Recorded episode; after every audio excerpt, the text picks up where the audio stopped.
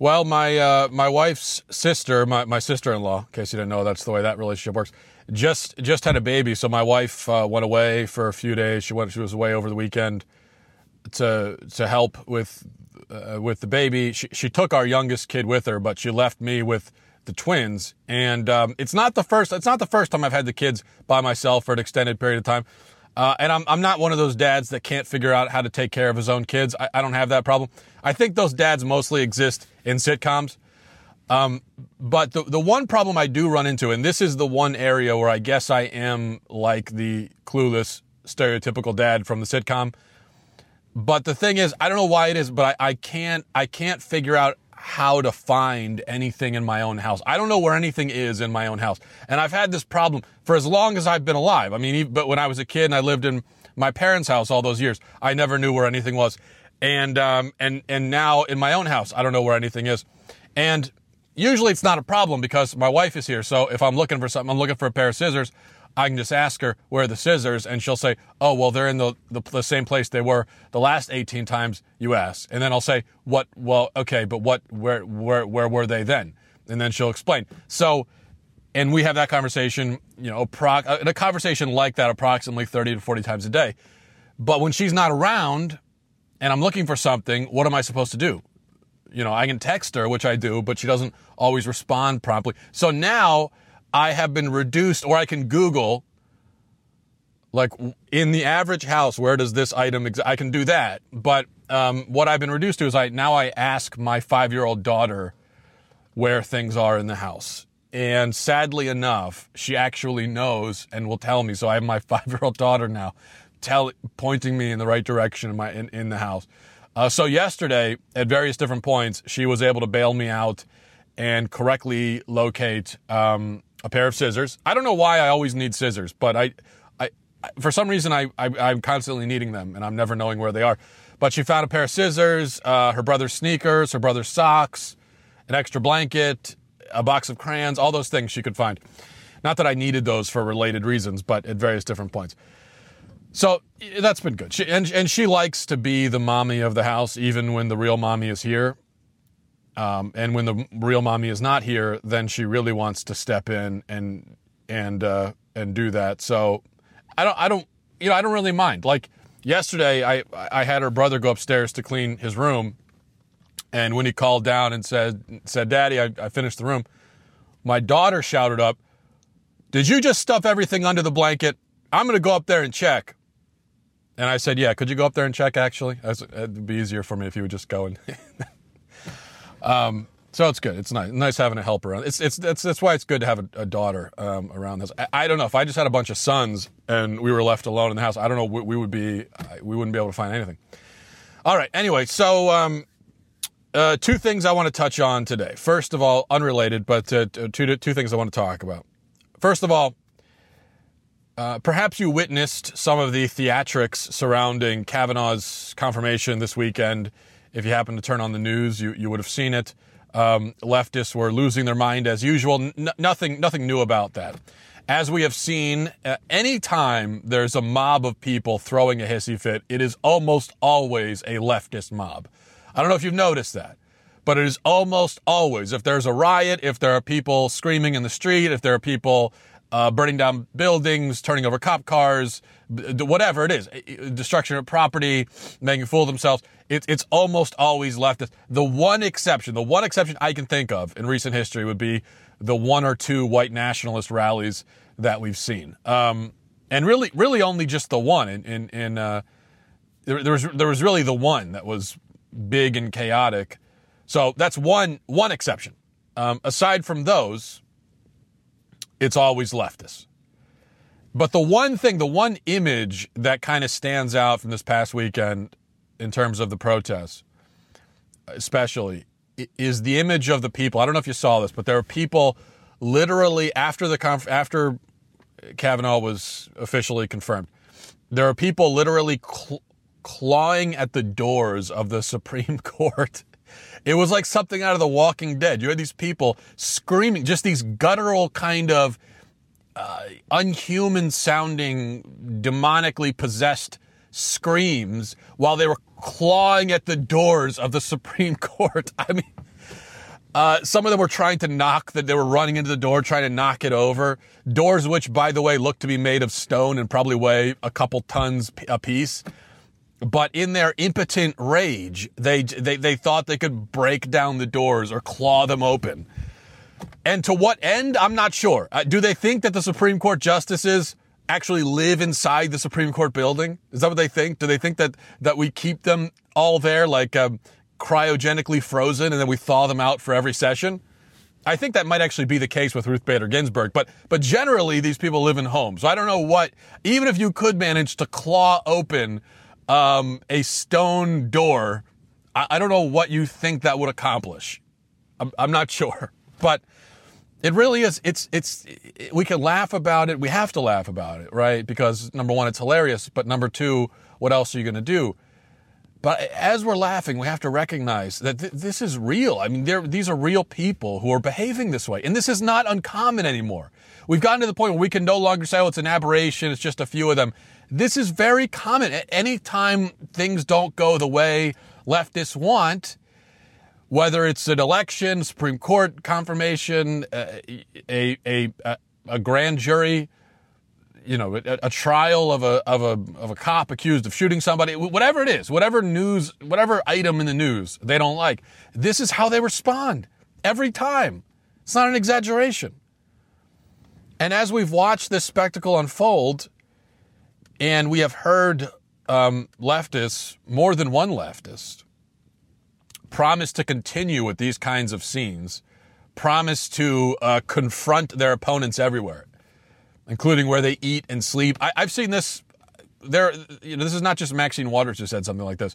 This is a very common thing now on the left, where they say, "Well, we're gonna we have to confront Republicans anywhere, uh, everywhere. We, you know, we, we have to be ruthless." I saw someone on Twitter today, so we got to be ruthless towards them. They, they shouldn't be allowed any moment of peace out in public.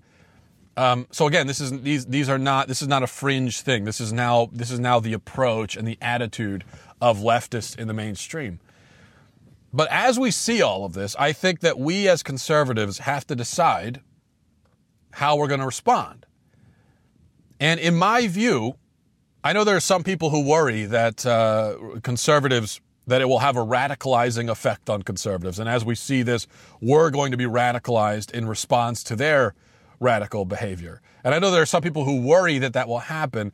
I, on the other hand, hope that it will happen it should have a radicalizing effect. And when I say radicalizing, I mean we should be radically opposed to the leftist agenda and radically committed to making sure that they do not come into power. We should be radical about that. That's what I mean by radical. I think now is a time for radicalism. Eh, not the kind of radicalism you see on the left where they're clawing at doors and burning down buildings and that kind of thing. I'm not talking about that. Where you're embarrassing yourself in public or you're destroying property of people who really have nothing to do with it anyway. Not that kind of radical. I'm talking about being firm in our convictions and absolutely unwilling to compromise with these people who want nothing more than the, than the utter and total and complete destruction of those they disagree with. We have no choice. They hate us and they hate everything we stand for. I think that much is clear by now. There is no centrism anymore. There is no middle ground. There is no moderate. There, none of that exists. The gulf is too wide. I've been talking about this for months now. The gulf is, is far too wide. And, and I think it's important to establish this because there are still some people, uh, some on the right, who envision a return to compromise and a return to civility and decency, but that's not going to happen.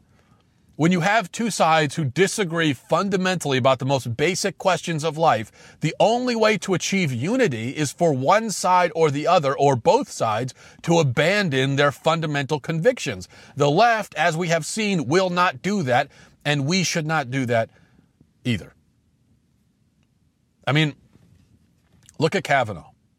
This, this is what we lose sight of, and I don't think we should lose sight of this. With Kavanaugh, Kavanaugh actually is a compromise. He represents compromise. He is not nearly as far right as some of the other options would have been. There were other people, there were people on the, the list, like uh, Amy Barrett, for instance, who would have been far more to the right than, than Kavanaugh. He's actually, he's pretty moderate. He's so moderate that it's not even guaranteed that he would vote to overturn Roe. I think, I think, I mean, it's at least 50 50 whether or not he would even cast that vote if given the chance. I think we can be sure that uh, he won't vote to strengthen abortion protections, and we can be pretty sure that he won't vote to restrict religious liberty any more than it is, and and so forth. But uh, would he be in favor of something as severe as overturning Roe? That is by no means a given. So again, with Kavanaugh, Republicans compromised. They said to the left, okay, we're in power. We can put in there whoever we want to put in there, but we're going to be fair. And so we'll put in somebody who is, who is closer to the center than he is to Scalia. Right. That's what they did. And what, how did the left respond? They took this moderate justice and they ripped him apart and they feasted on his innards like zombies. That's what they did. Nothing but complete and total capitulation will satisfy them. That is the only thing they want. They nothing but that will satisfy. So we have to decide. Are we going to completely and totally capitulate to appease them because that's the only appe- way to appease them if we're interested in appeasing them? Or will we dig in and stand our ground and refuse to give even an inch? Those are only two choices. There, what I'm saying is the left has, if there was ever any choice of an in between, a middle, a compromise, the left has made that now impossible. They are not leaving that option open. So you have to choose one or the other. It really is black or white. And uh, and I think that the latter should be our choice. We should dig in and stand our ground and refuse to give an inch, and thus be radical, radicalized. It's our only choice. This is the only choice they've left open to us. It's either that or join them in their insanity and their moral depravity and their nihilism and their self centeredness and everything else. Okay, that's the first thing. Switching gears, I would be, I would be remiss if uh, if I were not to say Happy Columbus Day today because it is Columbus Day, and uh, this is it's not really a totally unrelated topic actually because talking about leftist insanity part of the, the leftist insanity we have today is where we're told that we cannot celebrate our our our heroes. Uh, we cannot honor those who built the civilization that we all now live in and enjoy living in and prefer living in. We, we, we all prefer this civilization to any other civilization on the globe currently, or, or, or, or really to any other civilization, civilization that has ever existed on the globe. We all prefer this one. If we were given a time machine and told that we can live anywhere at any point in history, I think we would all probably choose right now. Which is not to say that right now is is perfectly wonderful and we don't have serious problems. We do. But when it comes down to it, when given a choice, I you know, I don't think we're going to choose to go anywhere else. And we have our ancestors to thank for that. Pioneers, explorers, discoverers, settlers, founders. We have we have them to thank for it, but the, but the left says we cannot thank them. We have to hate them and despise them. And so they're going to spend today screaming about a fictional version of history where Europeans introduced rape, pillage, and slavery to the peaceful and noble inhabitants of the New World. But of course, it would it would have been impossible for the Europeans to introduce rape, pillage, and slavery to an Indian culture where rape, pillage, and slavery were totally commonplace and had been for centuries. So you, you notice something about these self-hating, white guilt-ridden people. Uh, you notice that they would never suggest that the brutality of many Indian tribes should somehow outweigh whatever they accomplished. Um, even their propensity for cannibalism, we, are told, must be understood within the con- within the historical and cultural context. Yet somehow the sins of the Europeans, or the alleged sins in some cases, uh, automatically negate what the European explorers achieved and discovered. Have you noticed that? So, so with with everybody else in history, with all other cultures, with all other people, we have to have. There's got to be a historical context, cultural context. We have to put it all into perspective. But when it comes to Europeans, they're the only ones who we have to take. We have to take from from uh, from their point in history and bring them into the modern world and judge them by modern standards. They're the only ones we do that to. And not only that, we, we don't even, it's, it's not just that we judge, we're talking about Columbus here specifically for a minute. It's not just that we judge him by the moral standards of modern society. But even more absurd, we judge him by the by the technological standards of modern society. So that's where you get some of the dumbest objections to Columbus. Someone will say, for instance, but, but Columbus didn't even mean to discover America. Well, of course he didn't mean to discover America. He didn't know it existed. Nobody did. How could they know? And why does it matter that he didn't mean to discover? What does that mean? Think about it. In the future, if a team of intrepid astronauts were to set out on a manned mission to, to uh, Europa, a moon of Jupiter, and when they get there, they were to discover a different moon, um, one that we didn't know about, and one that has primitive uh, microbial life on it. That would be one of the great discovery, maybe the greatest uh, scientific discovery in the history of, of humankind. But would we laugh at them and say, those idiots didn't even mean to discover that moon? You hear the, look at these morons. They meant to go to Europa and said they found this other moon that happens to have life on it and it changes the course of human society. But these idiots, they didn't even mean to discover that. How did you, you guys didn't even know that moon was there? Morons. Is that what we would do?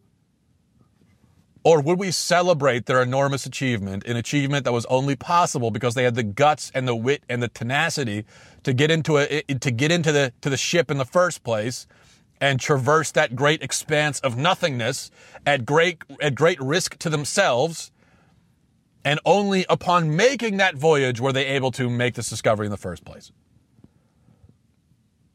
Oh, but but Columbus never set foot on North America. Did you know that? Now, I think the people that raise these objections, I think their, their, their first point in raising the objection is just to say, hey, I know this piece of historical information. Did you know this? Look at this historical information that I know. Hey, did you know that, that Columbus didn't set foot on North America? Meanwhile, they just, they just learned that through a Facebook meme yesterday. And now they're saying, hey, did you guys know? Um, well, that's a stupid objection, too. Okay, he never set foot on North America. So what? He still discovered the Caribbean islands plus Central and South America. Is that not enough? Is that really not enough? Do, do, you fault him for not discovering the entire Western Hemisphere? This idiot didn't even discover the entire Western Hemisphere. He only discovered most of it. Again, go, going to the astronaut analogy, that, that's like if, if we finally landed on Mars and then you go, that's lame. We didn't even land on Venus. Pfft, landed on Mars. What about Venus? Didn't, even, they didn't even set foot on Venus. And then my, my other favorite objection is uh, when somebody says, "Well, the, Vi- the Vikings got here first. Did you know that?" And again, this is just this is just them showing off that they have about one sentence worth of knowledge of this of this period of history. Um, and in fact, it's it's not even that period of history, because in fact, the, the Vikings uh, were exploring a completely different and much smaller expanse of ocean way up in the North Atlantic. Um, they, they were exploring 500 years before a completely different area and a much, much smaller area. It is not nearly as impressive that they were able to traverse that small s- sliver of ocean. Not, not nearly as impressive as, uh, as uh, Columbus um, making this many thousands of miles journey uh, across the Atlantic. And besides, how do the achievements of the Vikings undermine the achievements of Columbus? That's what I don't understand. How do the explorations of the Vikings 500 years earlier in any way detract from what Columbus did? Why are we who cares? So, I mean, if you want to celebrate Leif Erikson, I think Leif Erikson Day is, is coming up. Is it, isn't it like tomorrow? I think. Um, maybe I'm wrong about that. But if you want to celebrate Leif Erikson, celebrate Leif Erikson. Great. I'll, I'll celebrate him with you. Um, why do we have to? They're not mutually exclusive. It's, it's not like you have to choose one ancient explorer to celebrate and then all the others we have to say are, are idiots in comparison. That, that's not the way this works someone today on Twitter, someone said, uh, someone said, well, you know, big deal. The Chinese and the Polynesians, they were explorers too, you know. Okay, so what? They, they explored the Pacific. Columbus explored the Atlantic. How do any of these groups detract from the others? It's like if somebody were to cure cancer and then you go, yeah, well, Jonas Salk developed the polio vaccine in 1955. Okay, great. That, that's one great achievement. Here's another one. They're both great.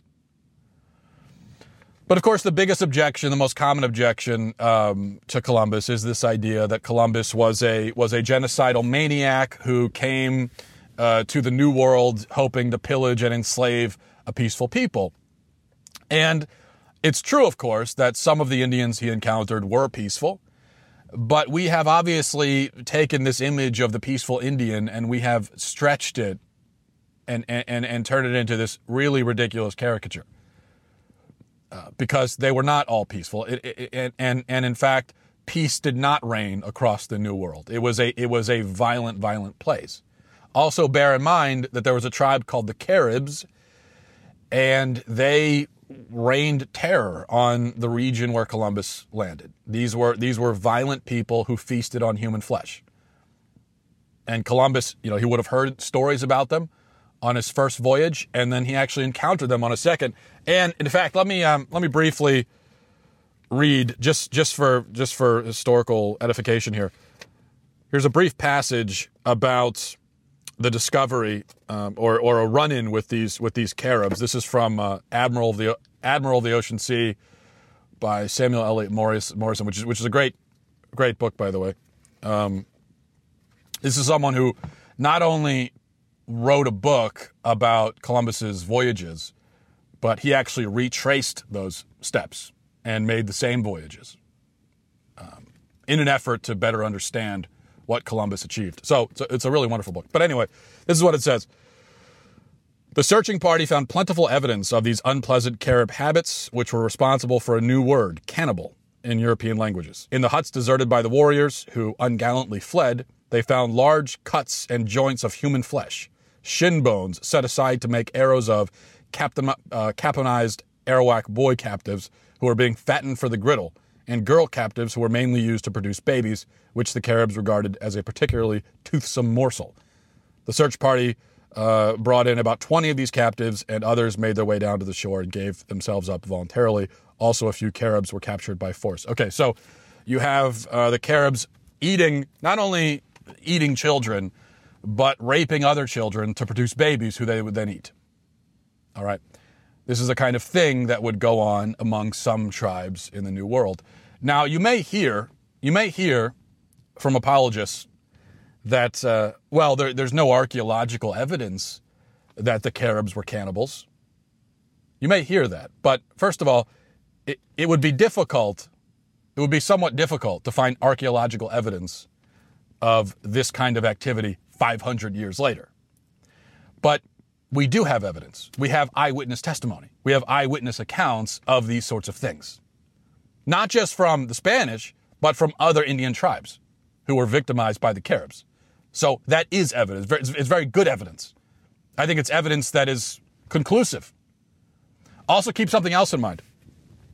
Up until very recently, up until very recently, archaeologists and historians, at least modern archaeologists and historians, they said, they speculated that the Spanish also fabricated or greatly exaggerated the extent of human sacrifice among the Aztecs. And um, and the Aztecs, as as we know, based on what we were told from the witnesses, the Aztecs sacrificed tens of thousands of human beings in these macabre rituals where they would tear out the beating heart, roll the, the cut off the limbs, roll the limbless bodies down the steps, and then the limbs would be would be feasted on by uh, by some of the Aztec high priests. Anyway, for a long time we were told that no, the Spanish they invented that, they fabricated, they exaggerated.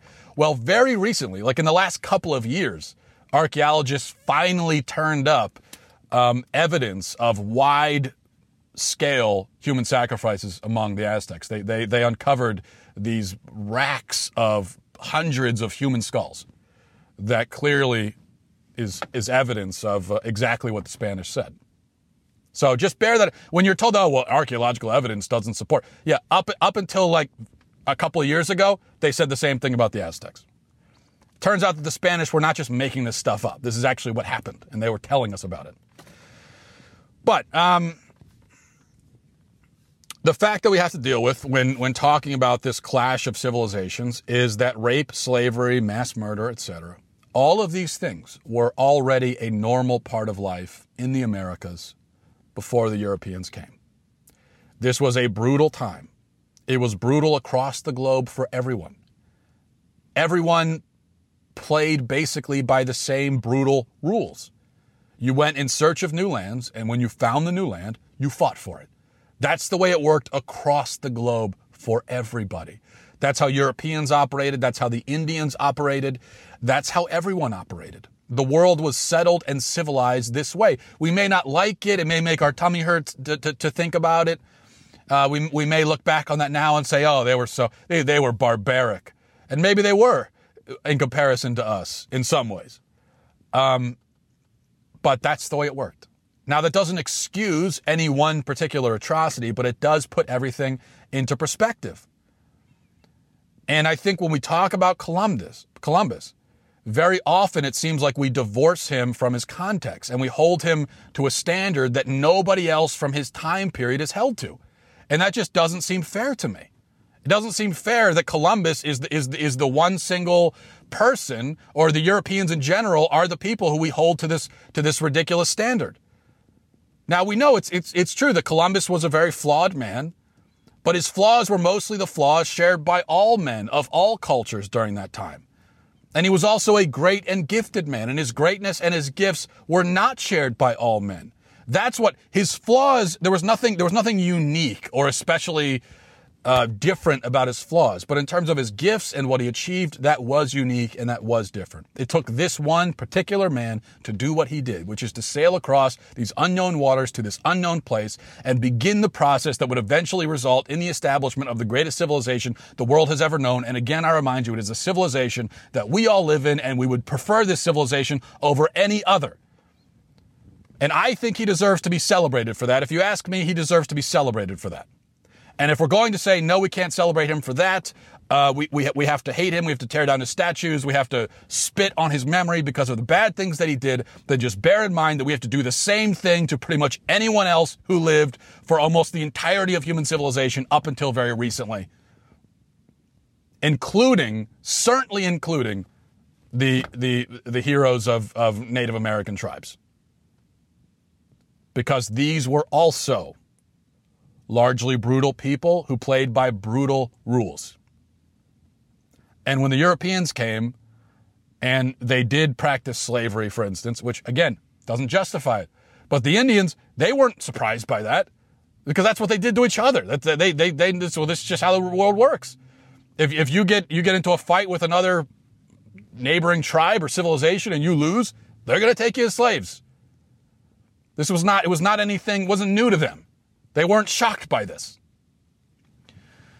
Um, in fact, there are, you know, when you read about uh, uh, Cortez and his clash with the Aztecs, you'll read that in some cases, the, the only thing that really shocked the Indians is uh, it's not that the, that uh, Cortez would take prisoners or slaves. It's, it's, it's how humanely those prisoners were treated. Keep in mind, these were people who were used to how the Aztecs operate, which is when when they took you as a prisoner, um, they would fatten you up and uh, and rip your heart out and then eat you. So that's what they were used to for for how for how slaves and, and prisoners were treated.